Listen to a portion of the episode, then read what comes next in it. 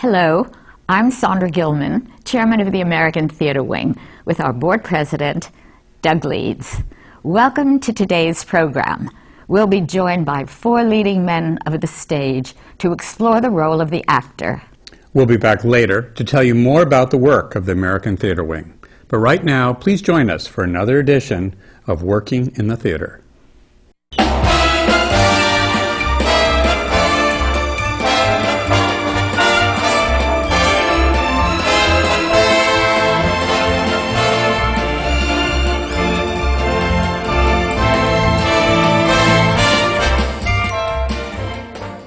The spring of 2007 has brought an extraordinary series of performances by leading actors to the New York stage, and today we're joined by four of those remarkable artists. I'm Howard Sherman, Executive Director of the American Theater Wing, and with us are Jeff Daniels from Blackbird, Brian Dennehy from Inherit the Wind, Kevin Spacey from A Moon for the Misbegotten, and Liev Schreiber from Talk Radio.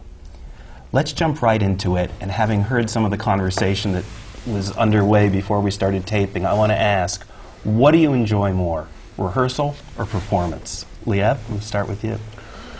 Uh, I, I, they're completely different animals. I, I love rehearsing.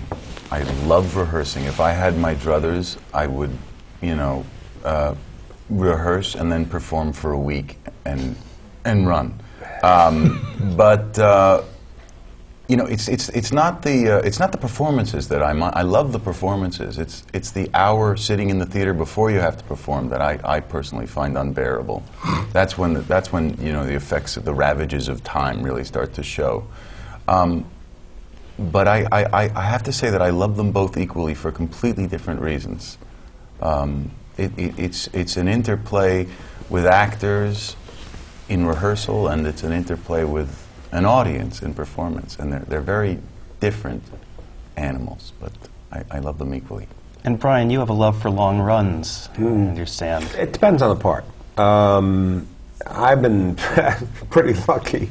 yeah, everybody always say, "My God, you won two Tonys." I said, "Yeah, I won two Tonys for Tony playing Willy Loman in Death of a Salesman and James Tyrone in Long Day's Journey into Night." Uh, you better be right up there in the in the uh, in the numbers because those are two of the greatest parts ever written in this country. Now, those parts are fun to do for a long period of time because you never find the end of them. I mean, you. Uh, uh, I did Willy 650 times, and the last week I was doing it in London. Although you are kind of looking forward to not doing it, every night you would see another door that you hadn't opened. Uh, there'd be something, some other place to go, and I, I remember uh, coming back to the States and driving uh, in someplace in Connecticut, and all of a sudden something occurred to me. I pulled off the road and I sat there for 10 minutes thinking about one of the scenes that I was never going to play again in a whole different way. It's uh, a great part will, will give you those opportunities, and you have to approach it that way. You, you have to allow everything that happens to you in the day. Once you learn the words and music, and you learn it pretty solidly at that point, uh, everything that happens to you in the daytime becomes part of your performance, and there's nothing wrong with that. That's good. Uh, I'm, I'm kind of fascinated by the, the whole long run thing. Yeah, I, I want to know from Brian what happens when you go out there and there are no doors, and today you're doing a show and you just can't I said, find it. I said it has to be a great part. Even the great part. It should no, also be There's always doors with a great part. There's always something. You know, it's funny. Uh, I, I apropos this. I, I, was in Los Angeles doing it, and uh, Ashkenazy was playing at the Music Center, and uh, there was some deal we went to a, a, a party together, and I had, he, at the party he played Concerto in D, and I had recordings from him 20 years before. And we got together, at some point we got together, and I said to him, I said, that's amazing. I said, how many times do you think you've played that? He said, and he thought about it. He said, well, that's interesting. Cause, people ask me all the time, and I never can think of it. He said, about probably 10,000 times. I said, well, how, tell me about that. I mean, it's exactly the same question that we're mm. going through here. He said, well, what happens is you sit down at the piano. He said, that, you know, your hands know the piece, your brain knows the piece, your arms, everything, all of the mechanical aspects of the performance is part of you. So you don't have to worry about that. But now everything that's happened to you that day or the previous week Everything that's part of you as a result of where you are right now becomes part of the performance. And he said, You realize that there's nothing wrong with that. That's in fact what you want. You want those emotions, whatever the joy is, or the sadness, or the complications in your life, all to become a part of the piece. And I realized that that's what happens when you do a long run in a, pl- in a part. Willy doesn't have to be exactly the same thing every night. I mean, obviously, he's going on this trip to this certain place. But his moods are going to be different. His feelings are going to be different. Things that have happened to him can be looked at in many different uh, variations of emotion joy, and sadness, and happiness, and uh, ec- ecstasy, and so forth. And you allow those things to inform the performance. And none of them are wrong.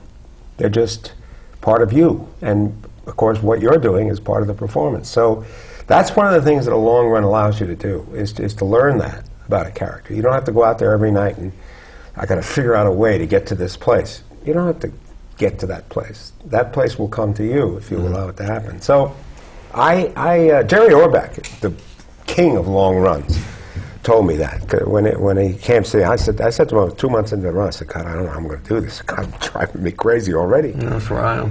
He said, Yeah, I know, but if you allow Billy Crystal, I said, well, I saw Billy do 700 Sundays. Mm.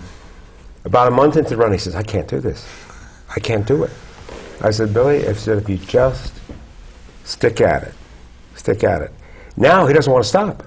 He's doing it in Australia. He's been he's mm. done it probably done it a thousand times, and he's having a ball. Every time you do it, it's different. It's a little bit like you know. Uh, uh, very often, audience members will ask that question: How do you do it every night? You know, how do you get up there twice a day and do it?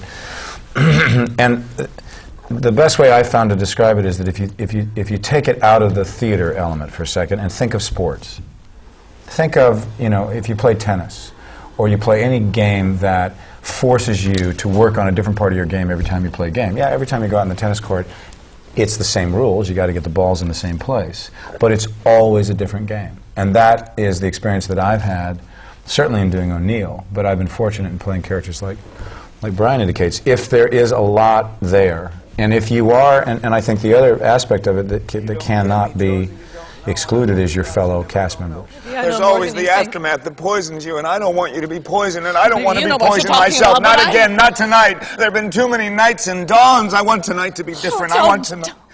If you've got people on stage that you trust, and that you are willing to go to wherever this particular story and play asks you to go, emotionally, technically, in terms of a kind of relationship.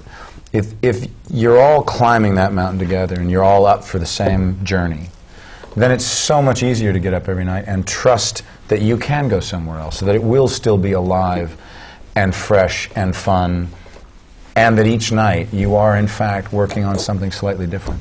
And using the athlete metaphor, do you feel like athletes? Do you have to pace yourself like athletes to do this job? Oh, Liev, oh, yes. you're, you're out there pacing the stage for 100 minutes a night right now in talk radio. You're smoking up a storm. You're, you know, yeah, I'm how sore do you deal when I'm done. That? I'm sore when I'm done. I'm sore. Yeah, I, you know, I, I, I think you know within with, with, within reason. Yeah, I, but I don't think that for me that's not a long run thing. You know, bringing your day to the show.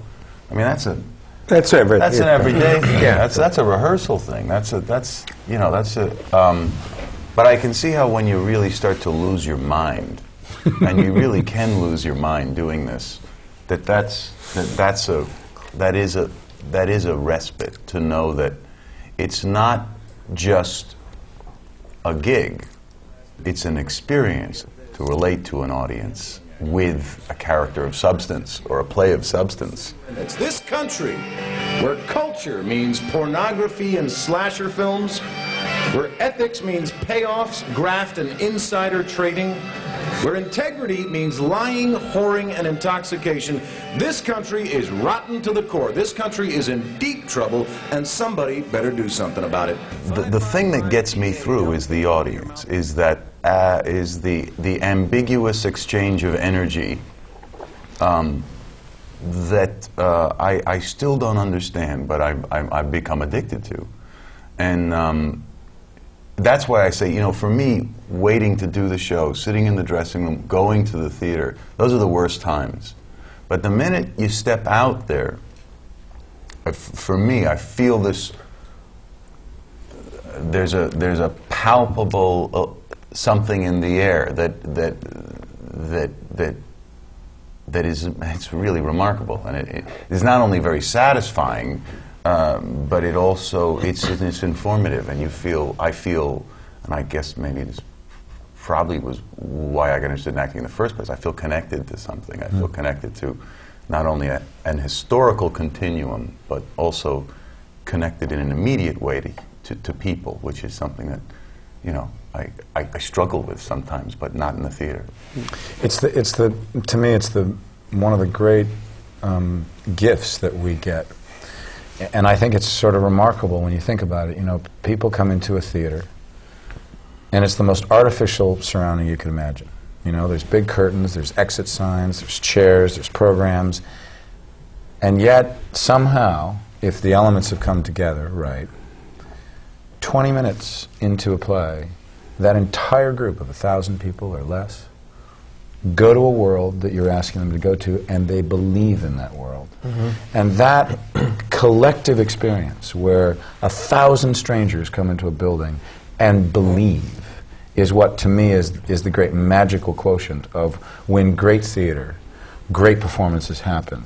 It is a shared, it's almost like a breath. Mm. You know, I, we feel the audience. I mean, it, you know, you gauge how a show goes in different ways. We were talking earlier about how, you know, with Colm Meaney, who's in our play and plays Hogan, I think to a large degree because he supplies the, a lot of the humor in the play, Colm naturally gauges the play and how it's going on laughs. I gauge it on silence. Because when I feel an audience absolutely engaged, and believe me, you can tell when they're not, you know, there's a collective rustling of asses. everyone's sort of moving and shifting in yeah. programs and whatever. That when you feel an audience absolutely engaged in following a story, and particularly when they'll laugh at things that aren't jokes but are character, then you know that you are sharing this story with them together, and it's an incredibly satisfying feeling. The, the, the idea that I mean, historically, uh, theater and opera, well, even, you know, even, even you know, before theater and opera, the ritual of, of people getting together and collectively watching something. Um, the idea was not just for the performer to be seen, and particularly as you move into opera and theater in its early phases, was for those people in the audience to be seen. And what I find so unique about theater that I love is that something's carried through whereby, you know, you'll get a laugh in a play that if it were in a movie you wouldn't get. And that's because in the movie, it's, the experience is sort of total immersion, and it's personal, and you're in there, and it's dark, and you're having the experience that the film is, is, is, is letting you have. But in the theater, those laughs are more than just acknowledgments of humor. They're a connection between the audience members and each other. I got that. Did you get that? Uh, how's this date going so far? Or do you see the guy in the third row? Or how's this? There's a really sophisticated communication that's going on there between not only you and them, but them and each other. And that, that, that thing is fascinating and, and is, is part of what helps generate an authentic interest in, in being there every night. I worry about being there every night. I got to be honest, eight times a week and all of that. There is an art to it there really is an art that the that we've all worked with movie people that can't get past the third take. Hmm. Can't. I mean, they start to recreate it after that because they can't repeat.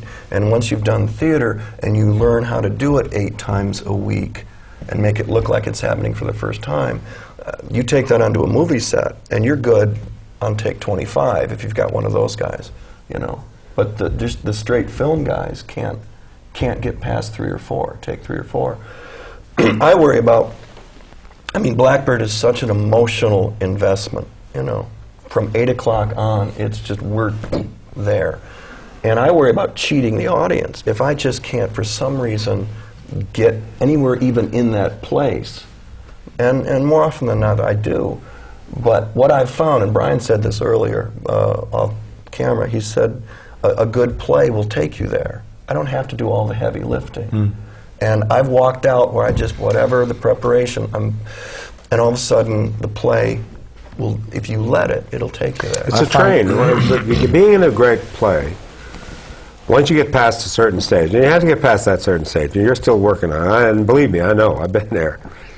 But once you being in a great play is like going to a train station, and you stand there, and the train pulls in, the doors open up, and your feelings can be A, B, C, D. It can be anything.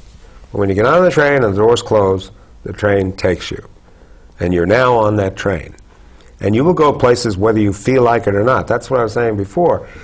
You can allow virtually any group of emotions or uh, feelings to, to be present in you at that point because the train is taking you to a certain destination no matter how you feel. And, and those feelings will all be a part of that trip, and they should be. But you're, all, you're going to a certain certain. You can way. open it to the other uh, people in the Yeah, in of course. Like Oh, Kevin very was saying. often when I- when I use feel- them, use them Yeah. to take you somewhere else, a little bit different tonight, and all And the sudden, playwright, of course, it's a first time first time experience again. Whenever I feel, and, and, and I have in, in every play I've done, but more recently in, in Moon, whenever I find myself feeling I'm not quite here, you know, I just feel like I'm slightly standing outside of it, I actually stop. I mean, if I've got to move or a thing, and I usually do this, and a ha- line happens, I do that I too. actually stop and just take a second and just in my own brain say, uh, really c- reconnect with her right now. Like just just reconnect with her, and I just allow myself a moment and a breath of realizing that for whatever reason I'm off the rails. But if you don't forgive yourself very quickly. Then you'll spend the rest of the play thinking you didn't do that moment right. You've got, I mean, I feel this way about film too, you know. You do it, because movies are all about going and taking and shooting, and it's not about rehearsal or discovery very often, and mm. very often you don't get rehearsal. And sometimes, you know, I'll do, I'll get to the end of a scene and I'll think, you know, I just, I don't know, I, did we guess right? I don't know if we guessed right today. And I find I've got to let go of it, because I've got to come back the next day and keep moving and, and keep, and you hope that in the trajectory of the whole film, they'll cut it together in such a way that maybe if that scene didn't quite go the way it should have. But I find in theater I've got to forgive myself immediately in order to keep going. And it's about reconnecting and just allowing myself to, to sometimes it's just technique. I mean, sometimes, I mean, even, you know, you go back and read some of the great biographies or autobiographies of actors. They'll say, you're lucky. Jessica Tandy said, you're lucky if you feel it three or four times a week in an eight-week run. The rest of it is technique and relying on what you can trust, which is the material and your fellow actors. You also have to be very careful about what your assumptions and presuppositions are. I mean, the, there's a great story of Barrymore and uh, Chris Plummer, whom I'm, Have the privilege of working with, of course, played Barrymore and knows virtually everything there is to know about Barrymore. Barrymore, when he uh, was going to do Hamlet in London, which is talk about taking the uh, taking the show on the road. Here is Barrymore, the great American profile, doing the great the great British part on stage in uh, London. So he did exactly the thing that he would normally be expected to do. Is he got drunk. And he disappeared for the, uh, the uh, dress rehearsal. In those days, there was a dress rehearsal and an opening night with critics and everybody. He showed up a few hours before the opening night. He had a terrible, terrible hangover. In fact, he was probably still drunk. And he went on, but he went on sick. He was vir- virtu- literally sick, and he would have to stop in the middle of the performance and go into the wings and be physically sick, vomit, come back on stage, wiping himself off, and go on with the play. It was, as far as the producers were concerned, and the directors and the other actors, a disaster. He got the most extraordinary reviews anybody ever saw Hamlet get because everyone said, What an amazing set of choices to go on, to play this guy absolutely at, the, at his wits' end, so physically ill he can hardly get through. so, you're not, it's like I said before, sometimes I go on, I, like when I do Willy, sometimes I'd be so tired, so exhausted. And you drag yourself out there and you have no defenses. You cannot protect yourself from the part. And you give the best performance hmm. you can give because you cannot protect yourself. Hmm. You can only be what is required you to, of, of you to be, which is Willy. So let me ask you, we, we- we've been talking about what you all bring to the part, you know, the outside world coming in, the interaction with other actors. Do you take it home with you? when you've got a particular role? I never or do. Can you turn it I've off? learned how not to. I did for a while. No, I'm, I'm not that. Not really. There are various wives and girlfriends may say something different, but uh, Well, I think there is. there's sometimes I, I don't take it home with me, but sometimes in film, I feel like if if you're doing a scene that's going to take you three or four days to shoot, there is a particular place you have to kind of stay, mm-hmm. just mentally, in order to be able to stay in that track and not get thrown out of it and not have distractions, lose the ability to finish that scene. But in, in theater, I find very much that I, I like to hang it up with the costume at the end of the night and go home and, Yeah, me too. and not live it. I, I think like like like most, I, I'm sort of supercharged after the performance for Yeah. about an hour or two, which is, I think, is why there's a, a lot of a lot of stories about alcoholism in the acting. yeah, business. booze used to take care of that for me, but it doesn't anymore. So uh, But I, I, another thing that I just started to notice, and I think on, on, on, on probably on talk radio, is that um, because I've never thought of myself really as a sort of a method or a sense memory person, I kind of, uh, uh, but I'm, you know, I'm, I'm learning about myself a lot as I go, and, and a lot on this play is that I kind of do things. I have physical associations, which I guess is sense memory, but I don't intellectualize them and I don't psychologize them. Um, I'll like ask my body to respond in a certain way, and and then replace that with the character's psychology. And one thing that I've been noticing that's been happening recently is that I think my my body kind of uh, owns things that I don't necessarily want it to own after the show is done. Like I noticed, like back pain and things like that, or or tension. Uh, for instance, uh, crying for me is a series of kind of physical synapses, like a, a respiratory thing that happens and a gag reflex, and then then the emotion follows the physical. I kind of sometimes I, I find that helps me work quicker to get to something. Um, but I notice that there are odd little aches and pains and things that I do believe in the fact that, that, that there is body memory, that subconscious body memory, and you put your pl- you put your body in a in a toxic place.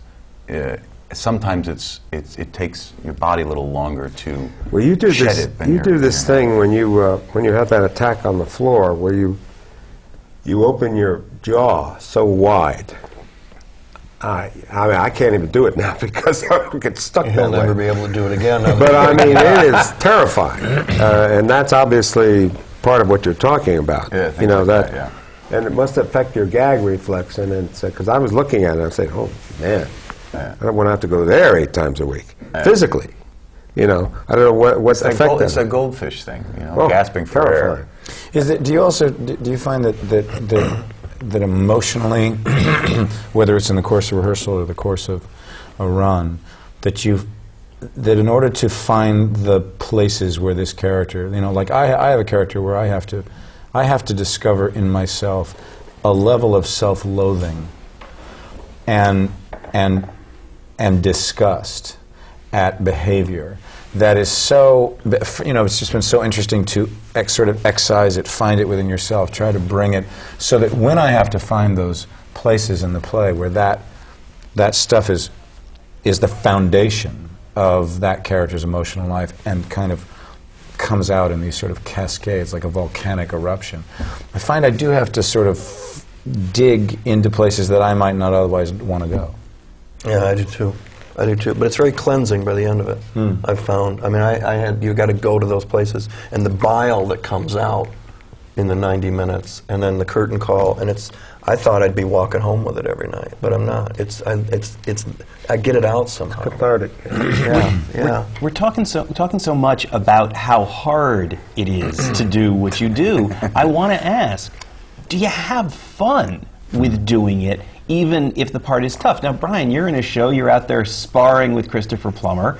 Is it fun or is it still work? Well, no matter what I do, I seem to lose every night. Um, but uh, Well, the train is taking you that's a probably, yeah, that's place. probably uh, the way that's written. Um, yeah, it is fun. I mean, the one I remember years ago doing a picture with uh, Tony Curtis, and this is a long time ago, 30 years ago. And we're sitting in the back of a car, and somebody was complaining about something, and somebody else was complaining. You know, in the back of the car, it's hot as hell. We're in wardrobe. It's out in the back lot in Universal. And Tony turns to me, and I'll never forget it. I remind myself of it all the time. He says, "You know, some we are really lucky guys. This is fun. Look at this. We're all dressed up in these clothes. We're in this old car, and we're going to go. We're going to say action, amen. We're going to pull up, and we're going to jump out. and say all these lines, and we're going to. He says, "We're having a good time." Hmm. And I said to myself, "You know something? He's damn right. never forget that what we do, we're extremely privileged to do, and it is fun." And if you're lucky, and as I said before, if all those elements come together, then what also happens in the theater that I think rarely happens in film is you make families. Mm-hmm. There, there, I have a closer relationships with people that I have worked with in companies of actors. And stage management becomes a part of your family. And, uh, you know, at the Old Vic, we have a whole staff. I feel getting up every day, going to work every day, it isn't work. I mean, yeah, there are parts of it that are difficult and challenging and, and, uh, and can be emotionally draining. But it is such a joy to find a group of people who are up for the same thing every night. It should be pointed out, by the way, that Kevin, uh, to some extent Jeff too, but, but Kevin for sure, has a real job. He has a day job. He runs the Old Vic Theater, which is a massive uh, job with a very high profile in London, and he's done a hell of a job. Uh, I've, I've, been to see several of the productions there, and it's wonderful stuff. So he really is kind of a grown up uh, as far as uh, actors are concerned. Yeah, but I still feel 12. Uh, now, uh, Jeff has got a, a, similar situation in Michigan. Uh, but both of them have taken on these responsibilities, which most of us as actors, certainly me, say, oh, please, God, uh, let somebody just write the check and let me do the acting part. That's the fun part. But running a theater, especially a theater with the, the history and the traditions of the Old Vic, that's a tough deal and he's done a hell of a job. Thank you, sir. But that brings me to a question. You are all actors, you are all known for your success uh, in your work. Do you have to take on other things to keep challenging yourself? Jeff and Kevin, with the theaters that you run, Liev, you wrote and directed a film. Brian, we just saw you making, as far as most people know, your musical stage debut here in New York. well, I wouldn't. Do you have to constantly set new challenges, or is the acting enough? The challenge is to get a job um, they, at certain stages of your careers. I mean, these guys all do this other stuff. There was a time when I did some writing and directing, but uh, nowadays I just try to. Uh, when you get to when you get to a certain age, you want to do certain things. I mean, there are certain parts I want to play, and uh, it's interesting to watch Chris every night because Chris is a guy who has been a star since he was 25. That's 50 years ago. On the Bible, what is the biblical evaluation of sex? It is considered original sin. And all these holy people got themselves begat through original sin. But these guys are young and they can do lots of different things, and so they should. Uh, and and I'm all favor, in favor. I think uh, what, what happened with me was I got to a place after you know I, I grew up in theater, and I always feel that when people say, "Oh, you know, we love your movies and we only know you from movies," I think, "Well, you don't know me." Because the theater is always my primary allegiance. And I got to a point after I had spent about 10 years really focusing on film. I wanted to see if I could make a career for myself in film. And, you know, at the end of 99, I thought, well, this has gone better than I could have imagined. Now what am I supposed to do? Am I going to spend the next 10 years trying to top myself and do stay on those lists and do all that jazz? And, and I thought, you know, I don't. What I really want to do is what my heart's telling me to do, which is to actually flip it and no longer be interested in my own personal career, but actually go back and do theater, but do it in a bigger way, in a sense outside of myself. And the satisfaction that I've had in the last five years living in London, starting a new theater company from scratch uh, which is not easy, particularly in England, because they don't necessarily welcome theatrical beginnings uh, right away. But the truth is that I find being that person who tries to bring all those elements together, and that's really what my role is. You know, I'm not directing the plays. I'm trying to put them together in such a way that I think that director and that scenic designer and those actors will make this work come to life and serve this writer, which at the end of the day is what we're supposed to do. Jeff, is that the same situation for you at, at Purple Rose in, in I Michigan? Just, I, yeah, yeah, I, very similar. I, I um, you know, I, I, I, am a theater rat from high school on. I think we probably all were at some point. I just look at it, whether it's the executive directing, which is what I do there, unpaid, but the playwriting and the kind of helping and supervising is just living a creative life. I can't wait. Uh, I get tired of waiting for Hollywood to call, you know, and the phone to ring. And do I take this part or that part? Because I'm not in a position this year to, well, it's the lesser of two evils, so I guess I'll take that one, you know. Well, you just get tired of that after a while. And uh, there's no depth to it. And so I, I started the Purple Rose back in 91 and uh, just created this regional theater company that does new American work. That's what we do. That's what I'm interested in and it's worked. And, and I, I, I, absolutely, starting a theater company in the middle of nowhere, where art is a guy who lives north of town, is there's a challenge there. And so, uh, but it's been incredibly satisfying, and in a lot of ways has brought me back to the theater now, all these years later, to get on a stage and, and do it here. It's it's, it's really, I think, just part of, of, living a fully creative life, which I think we're all very fortunate to have lived. One of the big things that ha has motivated me to do a lot of the work that we do at the Old Vic that we've now brought here to New York, which is a lot of educational stuff and a lot of community stuff and a lot of helping emerging talents sort of find a home and a foundation, is that I was the recipient of this stuff when I grew up in California. Because I grew up in Southern California when there was a lot of money in the arts in schools. And then all that money went away. But during, the, I would say from 11 to 19, I got exposed to so much professional work. We used to take class trips. I mean, I met Jack Lemmon when I was 13 years old at a production of Juno and the Paycock where he did a Q&A for us. I met Hepburn. I met all these extraordinary people. We did weekend seminars and Shakespeare festivals and one-act festivals. And, and what that did to me, and I know a lot of my fellow classmates, just in terms of those first seeds of confidence. And we're doing workshops here now with a bunch of kids from the New York City schools, and it's not about whether they want to be actors or go into the arts. It's about learning to collaborate with each other, using the tools and the artists of theater in order to teach them how to learn about themselves. And when a kid at 11 or 12 or 13 or 14 starts to realize they can actually do something, they can accomplish something in front of their peers and their friends and their teachers, it is an incredibly satisfying experience for all of us who, who've been through it because I look out in these kids' eyes and I see myself. I know exactly what it feels like to have an opportunity to be exposed to the professional theater. And that seems a great moment to take a short break and hear a few words about the work of the American Theater Wing. The American Theater Wing has played a vital role in New York's theatrical life for more than 60 years. We stand for excellence and we support education in the theater. Best known for creating the Tony Award, our work reaches beyond Broadway and New York. These seminar programs, which are supported by the Annenberg Foundation and the Dorothy Strelsin Foundation, are an unequaled forum for discussions with today's most creative artists. Downstage Center's in-depth interviews are heard on XM satellite radio. Our grant and scholarship programs support New York theater companies and theater students. And since we began, we have given away more than $2.5 million. Our theater intern group helps young people who are just starting in their careers build a professional network. And Springboard NYC is a two week boot camp for aspiring actors from colleges across the country.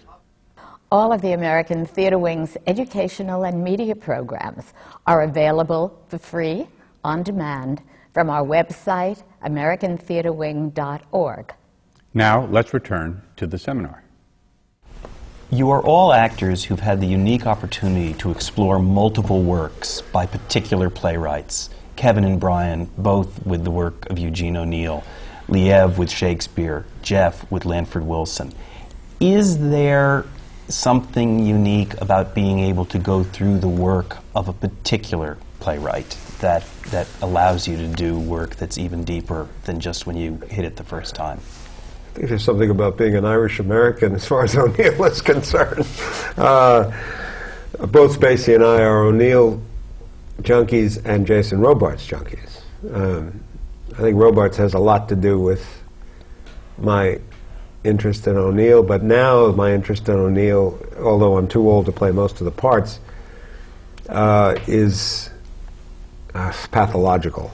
O'Neill is O'Neill defies the actor to learn the words. He doesn't give a shit about your problems, uh, even though he's probably more of a poetical writer than he's given credit for.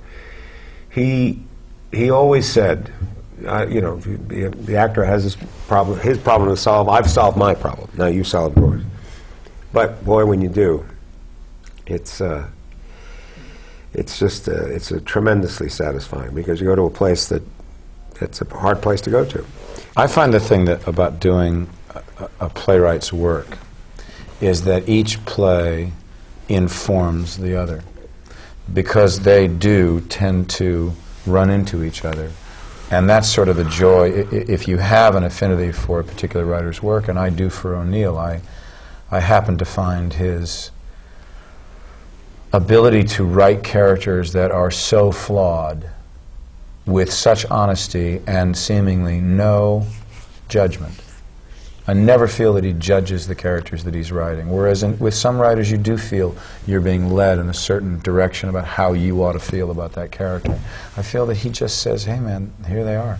There's also, there's also a thing I think that's inescapable about O'Neill is that every one of these characters, whether it's Hickey or Jamie, in two or three different plays, he's also writing about himself.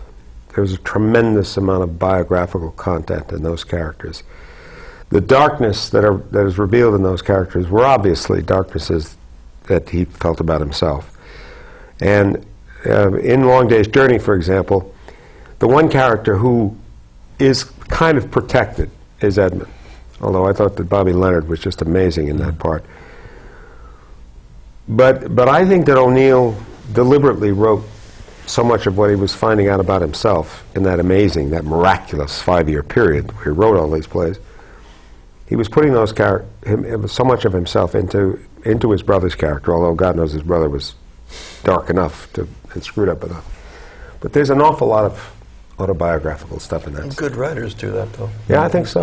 and the good ones do. Lanford, and the mother. Lanford certainly does that, and, and from my end, just knowing him you can hear his voice, you can hear the cadences and the rhythms, and, and I, I agree that the, that play informs that one. In fact, it's, it's fascinating, really. And since we're talking now about a living playwright that you've been able to work with and talk to, does that, does knowing the person it came from inform the work that you do when you're in his shows? Well, I mean, if, it's, if it's, autobiographical, in Lanford's case, and when I did Lemon Sky, years ago. Uh, yeah, I mean, that was really, he said he wrote it in 36 hours way back when, and you're going, well, okay, tell me about this. I mean, it's, it's in a way kind of just playing him.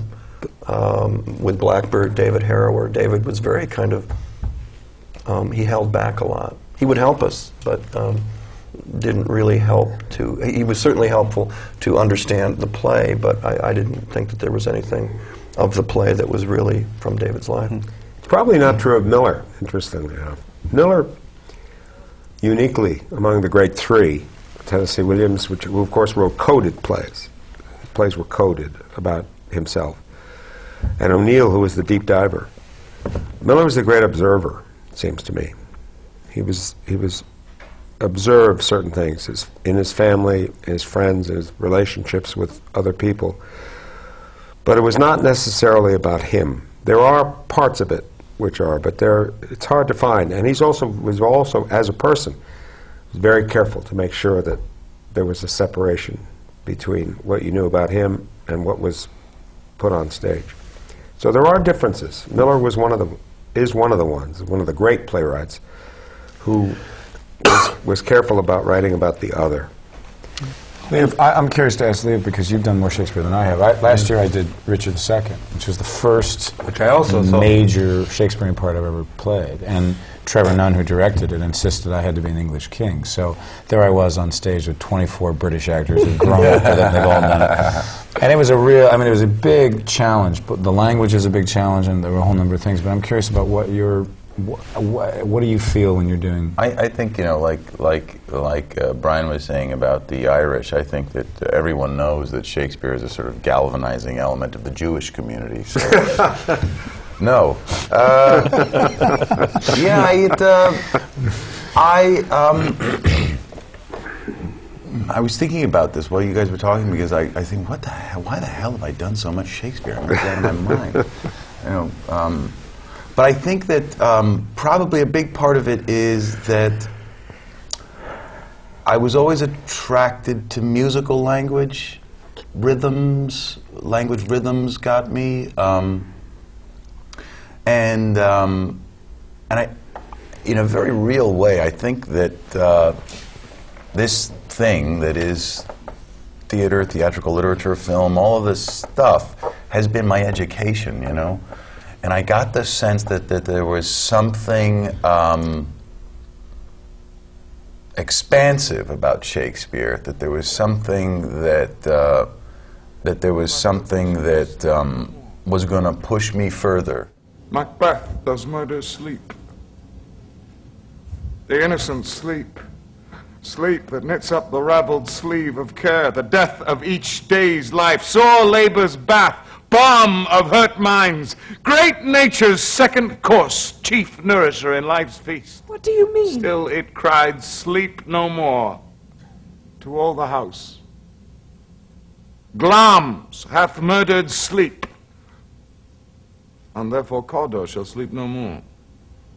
You know, Andrei Serban used to say to me, it's, uh, he said that all of us sort of live here, and that Shakespeare's up here. And it was a weird thing to say to an actor, but I got what he meant, which was that you were, you had, you had to, you had to find a way to let go of yourself and expand consciousness to reach these characters in a human way. And I, I just always thought that was so much, that was not only so much fun, was I was learning so much from it all the time that I kept wanting to go back there. And I think that I've also always, it's probably evident from my film, I've always loved old things.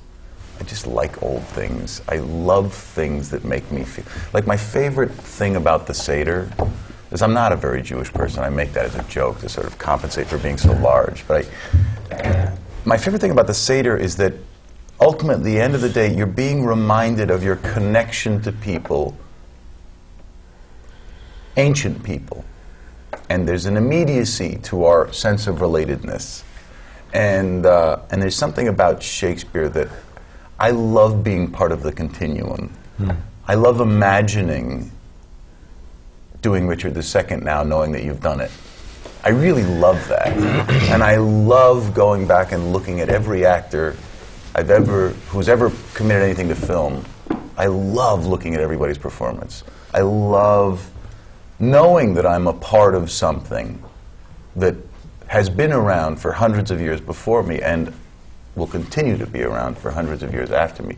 There's something about that, and I think for me, it's al- it's always that kind of hub of feeling connected to something. He's touched on exactly what it is about working at the Old Vic that's so remarkable. I was the 12th Richard II in the hmm. history of the Old Vic, Gielgud being one of them, Michael Redgrave being another. And you go back and you look at these photographs and costume choices, and, and I just thought, wow, you know, I, it's a little bit the way I feel about O'Neill. Because someone said to me, uh, you know, did you see Jason's performance? And I said, no. And in fact, I know it's on film, but I've avoided it because So it I'm such a huge Jason fan, and I'm prone to imitation, that I thought it's probably best I don't see this until it's all over, and I'll, I'll watch it sometime. But I, I, I sort of corrected the person who said, you know, I'll never be able to get that performance out of my mind. And I said, well, that may be true, but I also think that one of the great, incredible things that it's nice to remind ourselves of every now and then is that we are we don't own parts. We are just the mm-hmm. current custodians Yeah, of right. them. And I love the idea that in 10 years or 15 years or whatever it is, that some other group of actors will take on Moon and have a different vision of it and have a different take on the characters. And that's why I think these plays live and why Shakespeare lives, because he can even survive bad productions Yeah. and terrible performances. Because the plays are so solid and the writing is so dynamic and so so in you know we see ourselves in the, in this work that I think that's one of the great things that we have to remind ourselves is yeah we are fortunate we are lucky but we are just the current custodians of this work. And And, it will live are- long beyond us. If the plays are good enough, the audience develops a relationship to them, as I think is probably the case, as you can see with, with O'Neill, and I certainly believe Shakespeare, and I think uh, Lanford Wilson, absolutely. If the plays are good enough, the audience develops a very personal relationship with them, and so when you work on them, you feel that sense of intimacy, ownership in that exchange of energy with the audience, and it actually makes them kind of more exciting. Um, it's like the impossible thing about playing Hamlet. The really that that's the the, the hyper exte- uh, the hype, uh, uh, hyper extension of that idea is that the reason the reason Hamlet is so difficult is not because of the lines. The reason Hamlet is so difficult is because the audience is Hamlet and they know it and they don't buy you for one second being Hamlet. and and that's the thing that I think certain great writers keep achieving is intimate relationships to the audience, and that's why they're fun to act because you get to be in that relationship with them when you do that play. The last time I saw Richard Harris, we were sitting next to each other, obviously in somebody's uh, house seats at a at a play, and uh, I'd, I'd known him years ago. In fact, we drank a little bit together. Desmond's long gone, and Jimmy Ray's also long gone. So I said, "What are you doing?" He says, "He says uh, he's," and he looked pretty bad. He was. This was only six months or so before he died. He says, "Well, I, I'm I'm thinking I'm going to do Hamlet next year." Which is not exactly what you hear every day from a 65 year old man, obviously not in the best of shape. I said, Really? He says, I've talked to Garry Hynes at, uh, at the Druid in Galway, and she's all in favor of the idea. He says, I think now finally I begin to understand the part, and I think I'm going to play it. I said, I think that's a hell of an idea, and I did, and I do. Who played Gertrude? He didn't. He didn't actually. He didn't live that long. Yeah, I was going to say who played. Rick. But that's a great story about Rick, Rex Harrison doing his fifth or sixth uh, run uh, tour of uh, My Fair Lady, and uh, at 80, 81 years old, playing uh, Henry Higgins. I found out all this when I did the, the thing up at the Philharmonic a few weeks ago, and the woman who played his mother was the original mother in the original production. Cathleen Nesbitt. Cathleen Nesbitt was playing his mother. She was 93. And they're at the Arie Crown Theater in Chicago. it was a matinee. You know, they'd been doing it thousands of times. and at one point, of course, Henry Higgins walks up to her. She's sitting on a window seat. She says, Mother, what do you think about going to the races this afternoon? This is the Ascot thing. She says, Mother, how, would you like to go to the races this afternoon? And Cathleen Nesbitt looks at him and she says, Darling, I'd love to, but I'm doing a play with Rex Harrison. yes, you can keep doing it, but at some point, perhaps it's best to. There's something fascinating that keeps coming up. You all keep mentioning other actors and performances that you've seen. And I'm wondering, when you go to the theater or watch a film or television, can you enjoy it just for what it is, or are you always looking at how other performers do what they do? I'm always looking at, at um, the choices. I'm fascinated by the choices. And I think once you get into a certain room where you have a career and you can make this your life, to go see, for instance, these three guys, I, you know, you'd sit there and go, wow, okay, wow, oh, wow, oh, he's doing it that way. You just, it's a fast, because it's just a script. You know, Richard II, it's a mm-hmm. script, and this is how Kevin chose to do it. And but I- you know, you I know, love I'll tell you, that. you know when you're seeing, you know, I, I, I, I think I, I don't true. get lost in plays anymore. I wish I did, but I think really that that's don't. true, but what happens is when you see a really good performance, that stops. When No, I'm really, me, when, I'm, when I'm really I- affected me, by though. when, when somebody, and I'll know right away, the minute they come on stage, all of a sudden that part of me shuts off, and the audience part just shuts on, and I become part of the audience. And that's that's when I know. When I walk out at intermission or at the end of the play and say, I cease to be a uh, a critic and a, a, uh, uh, uh, you know a someone taking notes. and, I and find just it- I Yeah, find this I is get true. I, I, that I have to say, I love more than anything when I go into a movie or I go into a theater and I see somebody give a performance, particularly that I didn't think they were capable of giving, because I had decided already they were this or they were that.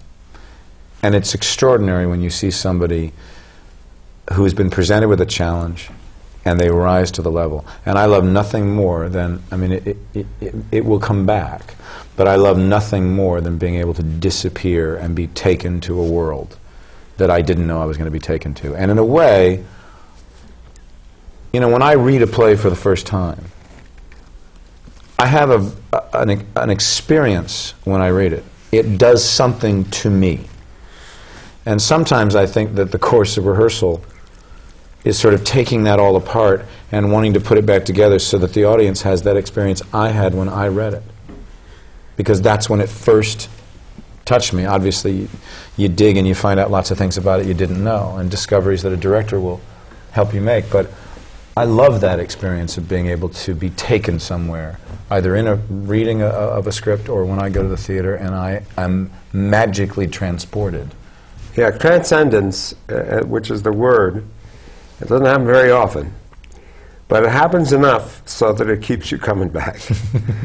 and uh, you, you, it's funny. You walk up. Some, I, I can remember performances where I come off the stage, and an actor you've been working with for three months is looking at you in a different way, and you can tell in their eyes. They, they don't say anything, and you go back on, and something else happens, and something else happens, and you come off, and it's. I understand exactly that Olivier equate because you have no idea why. Why did that happen then and not tomorrow? Because I know it won't happen tomorrow. Mm. There's no calculation, but it's enough to keep you coming back.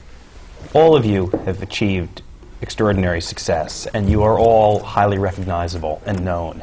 I'm wondering whether, once you've achieved a level of fame, that has an impact on the work you do and how you feel about your own work.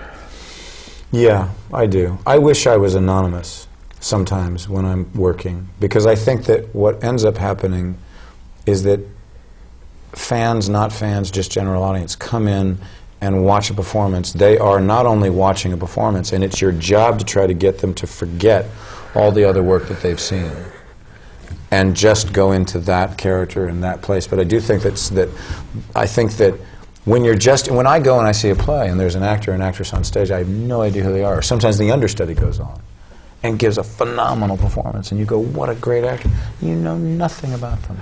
You just know that performance. And I think sometimes there's, I mean, I look, I, I come from a school of thought that there's way too much infotainment and way too much information about people and just way too much blather on about celebrity. And, and, I, and I, I actually used to think the word celebrity meant you celebrated someone's work. I don't think it means that anymore.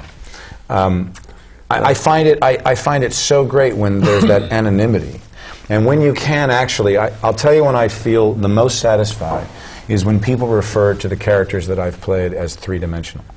When they talk about the character mm-hmm. and use the character's name rather than mine, then I go, well, maybe I got close to doing my job that time because that character came through. Liev? I haven't, you know, ha- I don't have it as bad as Kevin has. Kevin has a real problem. Um, I, uh, I think that it's. I, I would agree about film. You know, I do. I do. I do really love not knowing too much about the actors. I really want to believe that they are who they are, but I, I, I love that. Uh, um, outline of, of an act from Brecht, the, the, the, the, three responsibilities of an actor. He says that um, one is to, uh, and I'm, I'm going to misquote this, uh, one is to, you're responsible to play the role you've been contracted to play. And these, three these three things you're supposed to be at all times on stage. One is to play the role you've been contracted to play. Two is to be, uh, to, to be an actor playing the role that you've been contracted to play. And three is to be a member of a socio-political society who happens to be an actor who happens to be playing a role. I love that. And part of why I love theater so much, uh, apart from film, I, I love them both, but particularly in film, is that there is for me no suspension of disbelief. I am an actor. You know who I am. Does that make what I'm saying any less vital or any less important? And can I find a way to accept that relationship and work through it as an actor. That that's that's my that's my goal in terms of technique is how do I use that thing that you think to open you, and um, and I I I. I, uh, I really, I really love that. I mean, I really love that element of it. And it, it, gets annoying, I think, when you are, you know, a real big movie star, that there's a certain level of people who aren't really even interested in the play. That's the problem, that they're not there to see the play, they're there to see their image of you as the movie star, and I think that that probably But there's an upside to Kevin that too. more. I think there's an, and the upside for me is that Exposing them to something new. Yeah, Right. because look, mm. I, I, I often say I don't care why they buy tickets. You know, if somebody who's 15 or 16 years old wants to buy tickets because they saw me do Superman Right. or they saw you do it in a film, fine. Our job is to give them an experience in the theater on that day that they won't ever forget, and maybe the next time someone invites them to a play, they won't make a face. And they'll go, yeah, I had a really, it was, theater was more exciting than I ever thought it would be. I hear that from kids all the time who've never gone to the theater. And they say, I never thought theater could be that dynamic. That what, is a what good thing. happens to me all the time is that people come up to me and say, God, I- you're, you're, you're really a great actor. I really, you know, I saw you do this performance years ago with um, Julie Harris in uh, this play called Gin Game. And I say, you mean Charlie Durning? He said, yeah, Charlie Durning. You're Charlie Durning, right? Yeah. That's a, I tell you, you're a hell of an actor, Mr. Durning. And I always say, thank you very much. I appreciate it. Do you next sign time it, I Charlie see him, Durning? You sign it, next Charlie time I see him, I'll tell him. But the truth is, uh, it, it happens all the time. I saw it happen to Jack. Someone was absolutely convinced Jack Lemmon was not Jack Lemmon. And I get complimented on Reservoir Dogs all the time. I have no idea who I'm supposed to be. Harvey Keitel. I don't know who I Could be Michael Madsen. I don't know who I We're all am. someone else. No, they're mixing up usual suspects. I don't mind being Charlie Durning. I love Charlie Durning. He's a lot older than I am, but let it pass. And Jeff, Chelsea, Michigan versus coming to New York to be in a play, the, the, the fame issue, does, does it play differently back home now? Uh, there are many more Dumb and Dumber fans back in the I will say that. Oh, my son is one Or, of them. or if the Dumb and Dumber fans are here, they're, they're closet Dumb and Dumber fans. No, they're too busy. Uh, yeah, no, it's. Um, I, I agree with Kevin. Uh, whatever gets your butt in that seat, uh, great. Now it, it is. It's, it's our job now to take you someplace that you didn't think we were going to go.